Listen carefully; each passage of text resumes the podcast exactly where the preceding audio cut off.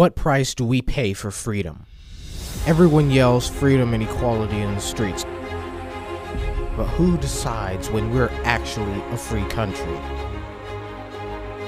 How many people, when you say, let's go save America, think of God first?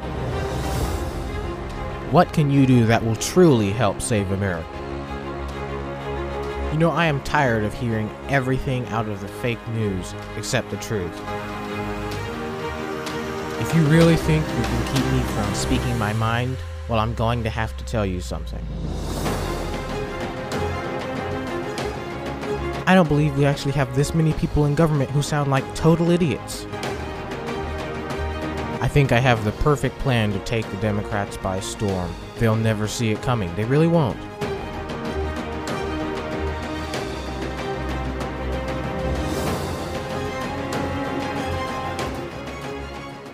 Hayden Cuvion with week three of your Patriot Show right here on Nooga Radio 92.7. Last week we discussed how God created everything perfect just for man, and this week we're going to break down what man did to cause this perfection to be lost until the end of time. You'll remember God telling Adam, quote, Of every tree of the garden thou mayest eat freely, but of the tree of the knowledge of good and evil thou shalt not eat of it, for in the day that thou eatest thereof thou shalt surely die. This is God's one and only command to the man he created perfect, living in a perfect world. But from the very beginning, man had free will, and Satan knew that he could exploit this free will and the fact that humans by nature want to be superior. They're very competitive. So from Genesis chapter 3, starting in verse 1, we quote Now the serpent was more subtle than any beast of the field which the Lord God had made. And he said unto the woman, Yea, hath God said, Ye shall not eat of every tree of the garden? And the woman said unto the serpent, we may eat of the fruit of the trees of the garden, but of the fruit of the tree which is in the midst of the garden, God hath said, Ye shall not eat of it, neither shall ye touch it, lest ye die. Now, for today, the topic we are covering, there's a lot to digest here. Now, we will discuss what part of the perfect creation, specifically of humans, was lost in this verse that we have just read. It is man's trust of God, man's trust that God would tell him everything he needed to know, would provide everything for him, and that God was trustworthy of the serpent saying to the woman, Did God really say? And as Eve responds, correcting the serpent's misinterpretation or misrepresentation of God's words, he responds by convincing her that God has lied to her, that she cannot trust God's word. Verse 4 And the serpent said unto the woman, Ye shall not surely die, for God knows that in the day ye eat thereof, then your eyes shall be opened, and ye shall be as gods, knowing good and evil. The serpent is saying to this woman, God is holding this back from you because he wants to be above you. He doesn't want you to be enlightened. He wants you to be restricted. You can't trust him because he does not have your best interest in mind. And Eve becomes susceptible, as we will see in the next verse. But today we will explore several verses that teach us that God is trustworthy in the face of what the serpent does to the woman by weakening her trust in her God. Proverbs chapter 3 verses 5 and 6 say, Trust in the Lord with all thine heart and lean not unto thine own understanding. In all thy ways acknowledge him, and he shall direct thy paths. So many other times throughout the Bible we are told to trust the Lord. Jeremiah 29:11 says, "For I know the thoughts that I think towards you, saith the Lord, thoughts of peace and not of evil, to give you an expected end." Matthew 6:25 records Jesus as saying, "Therefore I say unto you, take no thought for your life, what ye shall eat, what ye shall drink, nor yet for your body, what ye shall put on." Is not the life more than meat, and the body than raiment? Hebrews 13:8 tells us that God is trustworthy and that indeed he will never change. Jesus Christ, the same yesterday and today and forever. In Deuteronomy chapter 28, starting in verse 1, it says, And it shall come to pass, if thou shalt hearken diligently unto the voice of the Lord thy God, to observe and to do all his commandments, which I command thee this day, that the Lord thy God will set thee on high above all the nations of the earth. And all these blessings shall come on thee and overtake thee, if thou shalt hearken unto the voice of the Lord thy God. This is God admonishing his own people Israel, just to trust the Lord. David and the writers of the Psalms say constantly that you can trust in God. Psalms 37 4 Delight thyself also in the Lord, and he shall give thee the desires of thine heart. Commit thy way unto the Lord, trust in him, and he shall bring it to pass. He shall bring forth thy righteousness as the light, and thy judgment as the noonday. Psalms 46 it says, Be still and know that I am God. I will be exalted among the heathen. I will be exalted in the earth. Psalms 28 7 gives us David's trust in God, saying, The Lord is my strength and my shield. My heart trusted in him, and I am helped. Therefore my heart greatly rejoiceth. With my song I will praise him. Psalms chapter 9 verse 10 says, And they that know thy name will put their trust in thee, for thou, Lord, hast not forsaken them that seek thee. And several times Paul, teaching after Jesus comes to earth, admonishes us to put our trust in God. Romans 8:28 says, "And we know that all things work together for good to them that love God, to them who are called according to his purpose." And in Romans 15:3, "Now the God of hope fill you with all joy and peace in believing, that ye may abound in hope through the power of the Holy Ghost." Believe, trust. Romans 12:19 says, "Dearly beloved, avenge not yourselves, but rather give place unto wrath, for it is written, Vengeance is mine, I will repay, saith the Lord." And when God says that He will repay, that is a promise you can hold on to. You can trust God will keep His word. He always does. This trust in God, and specifically in Jesus Christ, is what we call faith. Hebrews 11 1 says, Now faith is the substance of things hoped for, the evidence of things not seen. For by it the elders obtained a good report. Through faith we understand that the worlds were framed by the word of God, so that things which are seen were not made of things which do appear. By faith Abel offered unto God a more excellent sacrifice than Cain, by which he obtained witness that he was righteous, God testifying of his gifts, and by it he being dead yet speaketh. By faith Enoch was translated that he should not see death, and was not found because God had translated him. For before his translation he had this testimony, that he pleased God. But without faith it is impossible to please him. For he that cometh to God must believe that he is, and that he is a rewarder of them that diligently seek him. And by faith Noah, being warned of God of things not seen as yet, moved with fear, prepared an ark to the saving of his house, by the which he condemned the world, and became heir of the righteousness which is by faith. And by faith Abraham, when he was called to go out into a place which he should after receive for an inheritance, obeyed. And he went out, not knowing whither he went.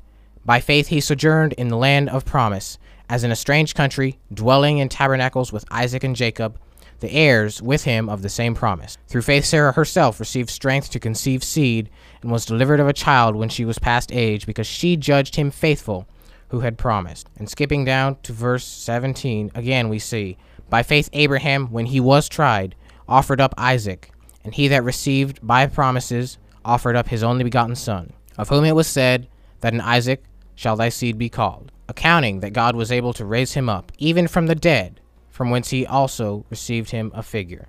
This chapter tells us of more who had faith and whose faith won out, because they believed in the promise of God. They believed in what he had told them. They waited on him even in impossible circumstances, through impossible odds, and yet their faith won out because God did not let back on his promises. In Isaiah chapter 40, verse 28 through 31. Hast thou not known, hast thou not heard, that the everlasting God, the Lord, the Creator of the ends of the earth, fainteth not, neither is weary? There is no searching of his understanding. He giveth power to the faint, and to them that have no might he increaseth strength. Even the youths shall faint and be weary, and the young men shall utterly fall. But they that wait upon the Lord shall renew their strength. They shall mount upon wings as eagles. They shall run and not be weary and they shall walk and not faint. It's faith in Jesus Christ. It's trusting what God tells you, trusting that He will bring it to pass, that He does not lie to you, but that He has your best interest in mind. Losing this trust, losing this faith, was the number one thing, the very first occurrence, the first thing that the serpent took away from Eve that faith, that trust.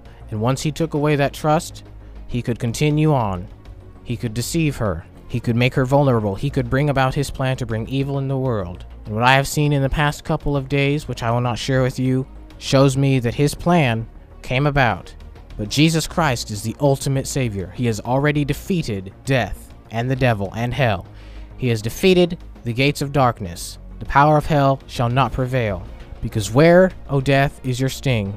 And where, O grave, is your victory? Because Jesus died on the cross and rose again. He defeated death. he has victory over the grave. Therefore, those who trust, who have that faith, and who leave it in Jesus Christ, to forgive, to love, to protect, and to cleanse of all unrighteousness, those will spend eternity in a perfect world with Jesus Christ. Evil will be defeated.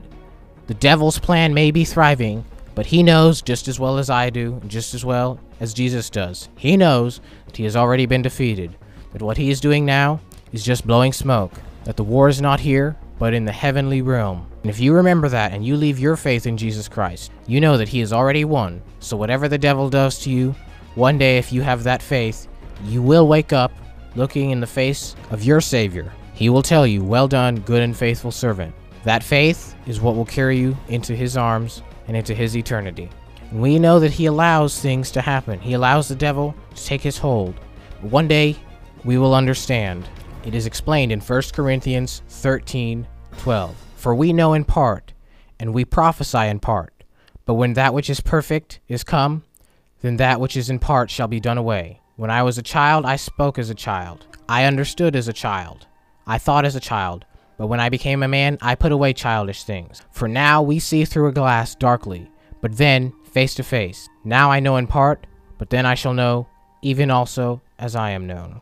Everything will be made clear to us. We will see God face to face. We will understand His perfect nature, His infinite presence, His perfect love. We will see all of that in person. No more guessing, no more speculating, no more asking why bad things happen to good people. Everything will be clear to us. God's love and God's plan. We will be the wiser, we will see Him face to face. All of the sorrow will go away. Let's get to your daily headline.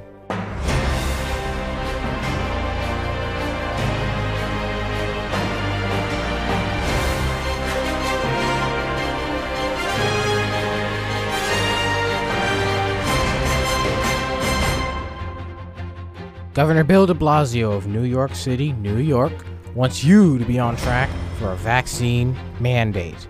Listen to this. If my kids were going to school in September, I would be running to get them vaccinated right now. And and like was said a moment ago, you know, we used to do this as parents all the time for a variety of vaccinations. We've got to shake people at this point and say, come on now. We tried voluntary. You know, we could not have been more kind and compassionate as a country. Free testing everywhere you turn, incentives, friendly, warm embrace. Monetary. The voluntary phase is over. We can keep doing those things. I'm not saying shut it down. I'm saying voluntary alone doesn't work. It's time for mandates because it's the only way to protect our people.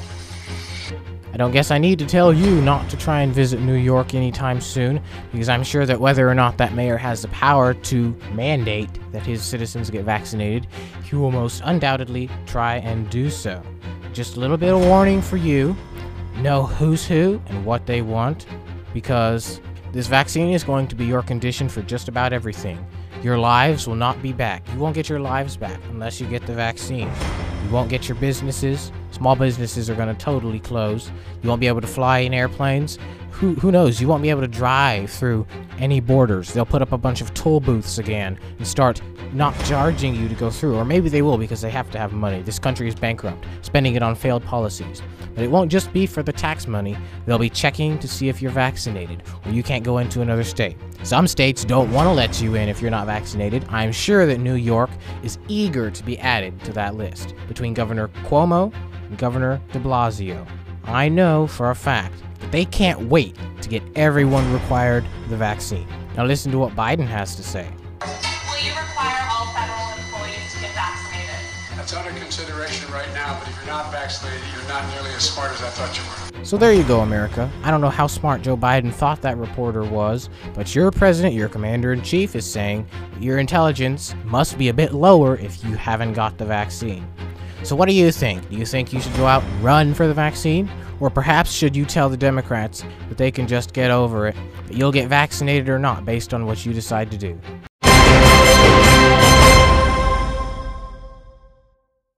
What price do we pay for freedom? Everyone yells freedom and equality in the streets. But who decides when we're actually a free country? How many people, when you say, let's go save America, think of God first? What can you do that will truly help save America? You know, I am tired of hearing everything out of the fake news except the truth. If you really think you can keep me from speaking my mind, well, I'm going to have to tell you something. I don't believe we actually have this many people in government who sound like total idiots. I think I have the perfect plan to take the Democrats by storm. They'll never see it coming. They really won't.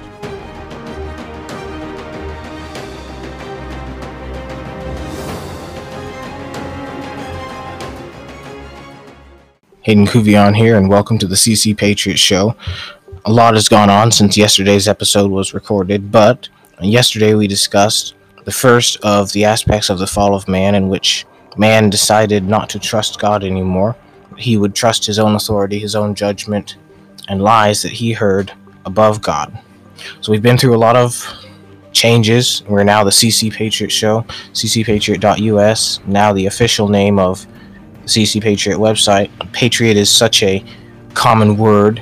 Now you go on Google, you search Patriot, you find all kinds of things, but you can search for CC Patriot anywhere and find all of these things wherever you're looking for them your podcasts, videos on YouTube, the website, any search engine, just type in CC Patriot and you're sure to find what you're looking for. So let's go ahead and jump right back in where we left off, discussing how man decided not to trust God. He decided to trust his own intellect and lies that he heard above God. And we know what that got him. In when he sinned, God decided in his justice that he would not live in a perfect world because he had marred it. So he was condemned to die.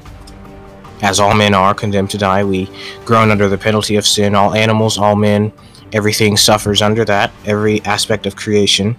We know that's not the end, but we can't get ahead of ourselves. That is far into the future, so let's speak on the second aspect of what was destroyed in the second week of our series, Six Weeks with God. Yesterday, we saw how man decided, well, man actually lost his trust in the perfect God who had created him, who had created man in a perfect way, and instead decided to trust the intellect or the apparent intellect of the serpent, more subtle than any beast of the field which the Lord God had made. He knew exactly what to say. He knew exactly what to exploit because the perfect man which God had created was still created in God's image. That means he had thoughts of his own, and the, those were the things, his free will, which the devil, which Satan and the serpent exploited in Eve. That was her greatest weakness. She lost her trust in the God who had told her, You cannot eat of this tree. And so she decided that he could she could trust the serpent better than God. This was her first downfall.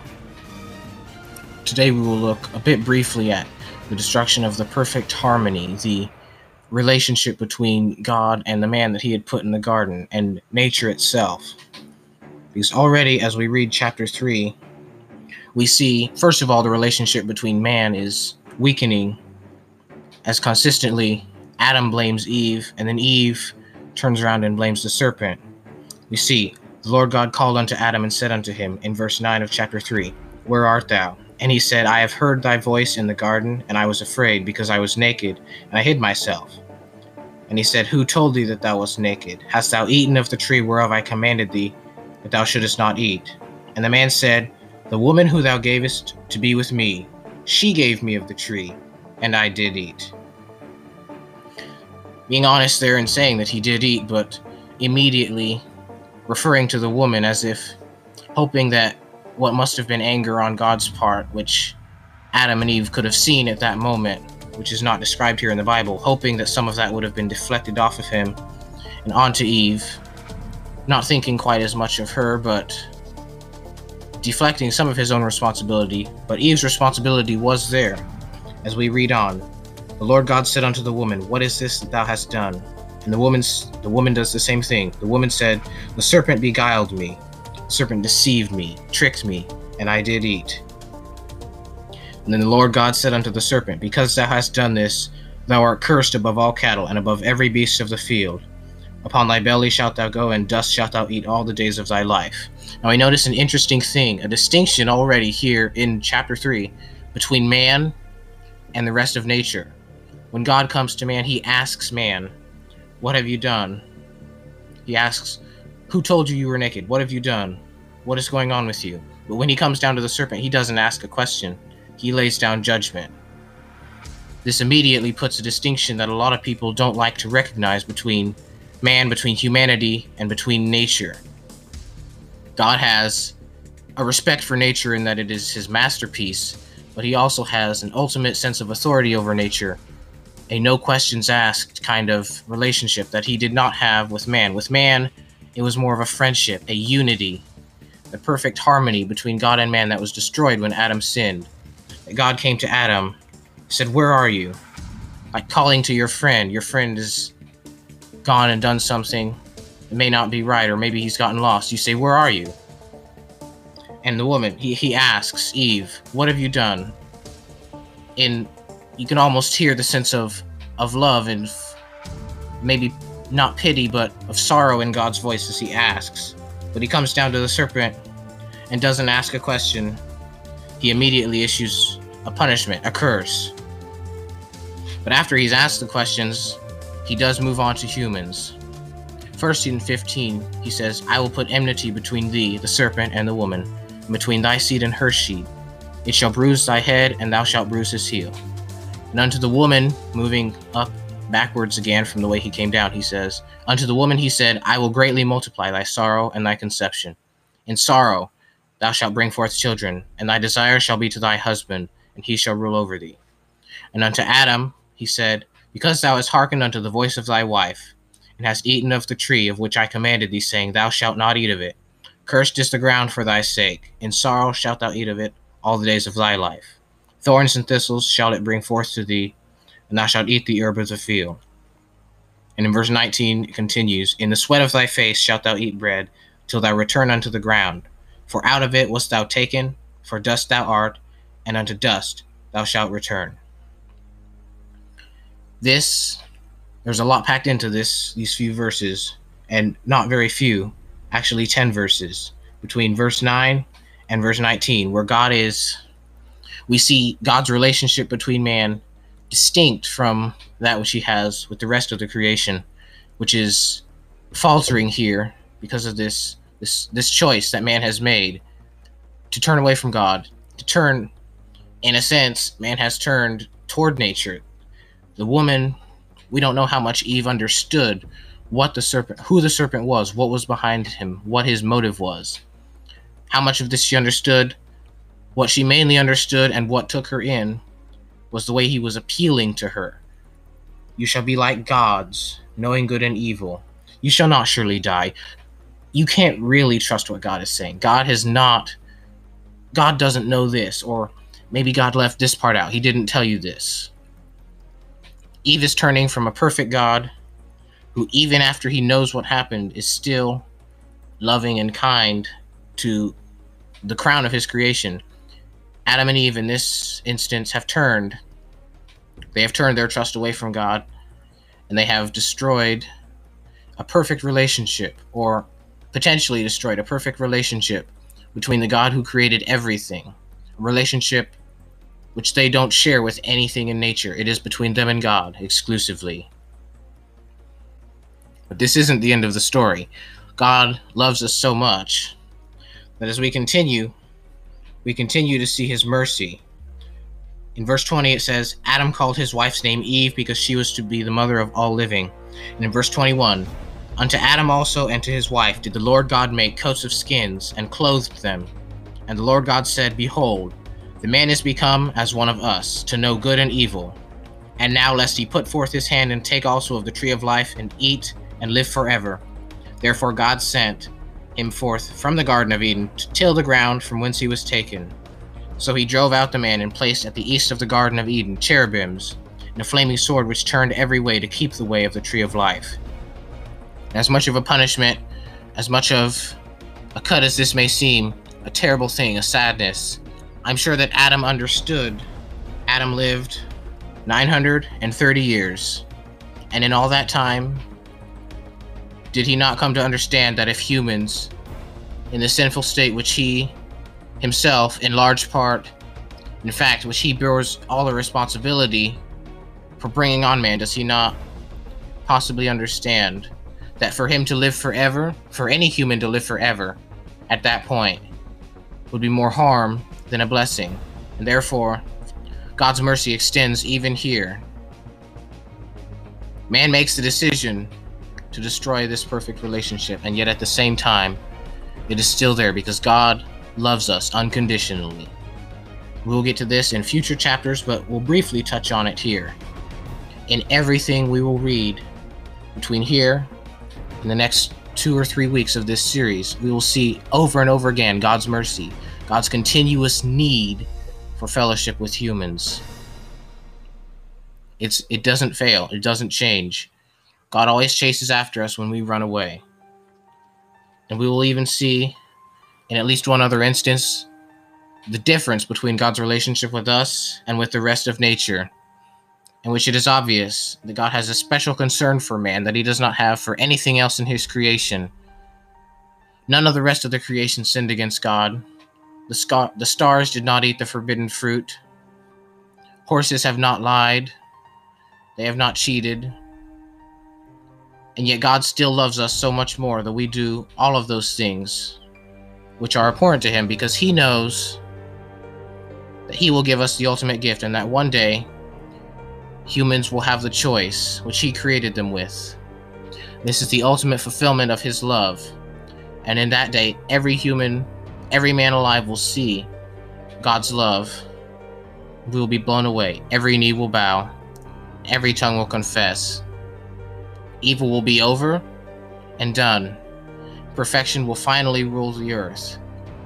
The perfect law of God, knowing no pain, no sorrow, no evil intent, no malice, no hatred, that perfect harmony, that perfect trust, and what we will discuss later in this week, everything will be restored to its former state.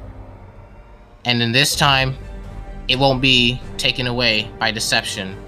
This will last forever. So, with all this to look forward to, let's go ahead and stop for today. We'll come back to this tomorrow and examine more of the fall of man. Right now, let's get to your daily headline.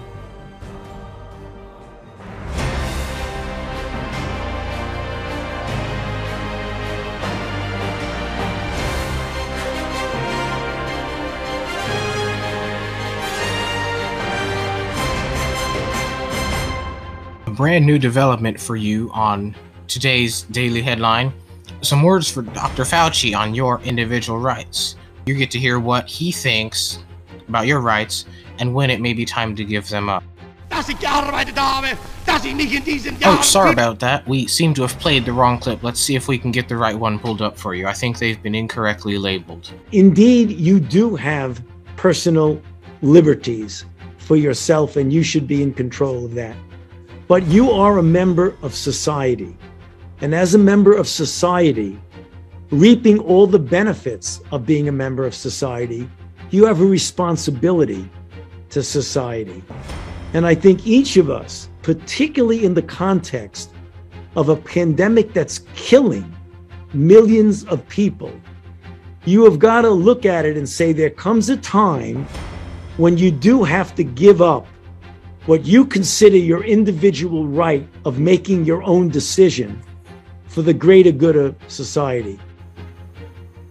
Not sure exactly who he thinks is supposed to make the decisions for us. I suppose it's his good self in this case. However, I think we'll just have to agree to disagree on that point and maybe make a little bit of noise about it. Um, I think that as Americans, especially the adults out there, are old enough, wise enough, and mature enough, in most part, to make their own decisions.